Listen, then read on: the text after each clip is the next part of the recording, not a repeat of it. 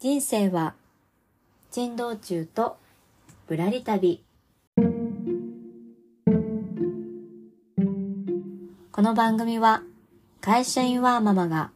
夢を実現するまでのあれこれをリアルタイムでお届けしているノンフィクション番組です。どうぞあなたのゆっくりタイムのお供にお付き合いさせてください。というわけで皆さんこんにちは、あここです。いかがお過ごしでしょうか？え今日のテーマはもしかしていたずらかもしれないそんな申し込みですら嬉しいと思えてしまう心境についてお話ししたいと思います。これ、ま数ヶ月前にあった出来事なんですけど、多分これ、うん、いたずらだったんじゃないかなって 思う、えーお申し込みがあってですね。うん、まあそんなエピソードからお話ししていきたいと思います。はい。でね、まあ、私はまあその刺繍で作ったウェディングベールとかアクセサリーのレンタル、レンタル、レンタルサービスっていうんですかね。っていう、まあパージュブランシュっていう名前でやっているんですけれども、まあその数ヶ月前に、基本的にはまあ、ホームページの、えー申し込みフォームからいただくんですよね。で、その時って、まあその段階でいろいろ情報をいただくのはさすがにあれなので、あの、お名前と連絡がつくメールアドレスと、えー希望のアイテムと、それを使いたい日、あと場所ですね。あの、何々県とか、まあその場所によってこう、発送の日時とかもしかしたら変わったりとか、海外で使われるとちょっと遠泊になるので、まあ、そういうのを把握するためにご使用する場所っていう、まあ5つですかね。っていうのを書いてもらって、フォームで送ってもらうっていう形をとってます。で、その数ヶ月前に、えー一件ですね、あの、そのウェディングベールのレンタルをしたいっていうフォームをお申し込みいただいたお客様がいらっしゃって、で、まあ、最初にそれをいただいたら私から、あ、この日はご使用可能ですよとか、これ以降の流れはこんな感じになりますけど、大丈夫ですか？みたいな感じでメールをさせていただくんですね。で、その、とあるお客様が、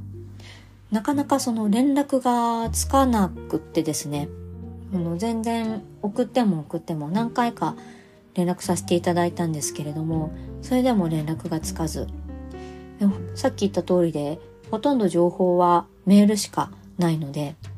どうしようかなと思って、一応そのメインでそのパージュブランシュの発信をしているインスタグラムで、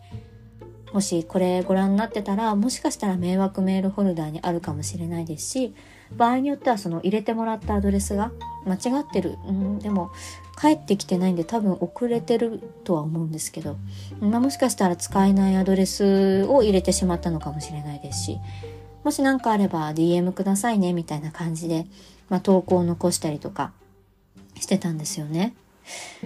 なんですけど、やっぱり結局、その使用したい日にされていた日を過ぎても連絡がなかったんですね。で、あ大丈夫だったかなと思いつつも、一方でちょっと違和感も感じている部分もあって、まあ、もしこれが逆にこう自分だったら、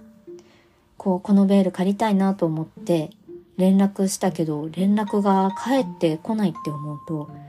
あれ大丈夫かなって心配になると思うし、なんか全然連絡来ないんですけどって言って何かしらの手段で連絡を取ると思うんですよね。うん。まあもしかしたら申し込んでからやっぱいいやってなった可能性もあるんですけどね。で、さらに違和感を感じたのが、あの、お名前が、あの、日本人のお名前ではなくって、でも、あの、全然その海外の方だからどうとかではなくって、なんかね、うん、なんていうのかな。多分中国か韓国ぐらいの、えー感じのお名前だったんですよね。で、全然連絡が取れない中で、いろいろちょっと違和感を感じ始めて、普段は絶対そんなことしないんですけど、あの、ちょっと Google の検索で調べてみたんですよ。で、そしたら、あの、そのお名前が中国か韓国の有名人の方のお名前だったんですよね。で、有名人の男性の芸能人だったかちょっと忘れちゃったんですけど、有名人の方のお名前っぽくって、いや、わかんないですよ。私も、あの、まあ、もしかしたらその芸能人の方の名前が、日本でいう山田太郎さんみたいな感じで、よくある名前の、なんかよくある名前で活動されてる芸能人かもしれないんで、同姓同名の場合もあるんですけど、どうなんでしょうね。うん。もちろんあの、私は男性がウェディングベールをつけたいって思っても全然それはいいと思うので、そこはどっちでもいいんですけど、うん、これはって思った時に、ちょっと昔の話を思い出して、私が今勤めている会社も、まあお客様、個人のお客様をこうサービスさせていただく会社にいて、で、オンラインからも注文いただくことができるんですよね。で以前聞いた話でやっぱ少なからず芸能人の名前を入れて申し込む人っているそうなんですよ。なんか目的はよくわかんないんですけど最終的にはあの本人確認とかもするのであの全然弾かれてしまうんですけど芸能人の名前を入れてくる人だから、まあ、日本人でいうと永瀬智也さんの名前を入れて申し込んでくる人っていうのがまあ、いるみたいなんですよね。ちょっと私は目的が全然 わからないんですけど、もしかしたら、そうだったのかなって今は思ってます。まあちょっと本当に全く連絡は取れなかったので真意がつかめないんですけど、うん、なんかこんなこともあるんだなと思った経験でありつつ、じゃあこれを受けて私が何を思ったかっていうと、あちょっと嬉しいなというか いや変な意味じゃなくっていやもう今までこうもう何年もこうやって発信活動とか自分の商品を販売したりとかっていうのをしてきたんですよね。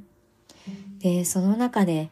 いかにこう人に見てもらってさらにそこから反応をいただいてでさらにそこから自分の商品を手に取っていただくとか興味を持ってもらうとか気に留めてもらうっていうことがいかに難しいかっていうのにすごいこう苦労してきたこともあってもうそれが何だろうな。たとえもしこれが本当にいたずらの申し込みだったとしてもああなんか見つけてもらえたんだって。思うのがなんか私よっぽどだなと思いながら。でもなんかそれすらも嬉しいと感じてしまうんだなと。随分幸せのハードルが下がってきているなと思いました。あのエピソードの話がほとんどになったんですけど。そう。でもどうなんですかね。実際どう思いますかこれ。どうなんだろうな。うん、なんか本当の本当に本当のお申し込みだったら申し訳ない気持ちもありつつでも基本的には今までご連絡いただいた方でこういう事態はなかったんですよね。と思うとあどうなんでしょうでも本当に中国の方のあの有名人の方が申し込まれてたらどうしようと思いつつ、うん、もしそうだったらまたここでお話ししますね。どうなんでしょううん、わかんないな。っていうこともあるので、皆さんもそういうことがあるんだと いうふうに知っていただけたら嬉しいなと思います。はい。というわけで今日のテーマはいたずらかもしれない申し込みですら嬉しいと思える心境についてお話ししました。ちょっと花粉症でね、鼻声で最後の方、どんどん今鼻声になってきてるんですけど、お聞き苦しかったらすみません。はい。あの、いつも聞いてくださりありがとうございます。この番組では夢を叶える道中で得た学びをシェアさせていただきます。気に入ってくださった方は、フォローやメッセージにとても元気をもらっているので、よかったら応援いただけますと嬉しいです。それでは、あここでした。ではまた。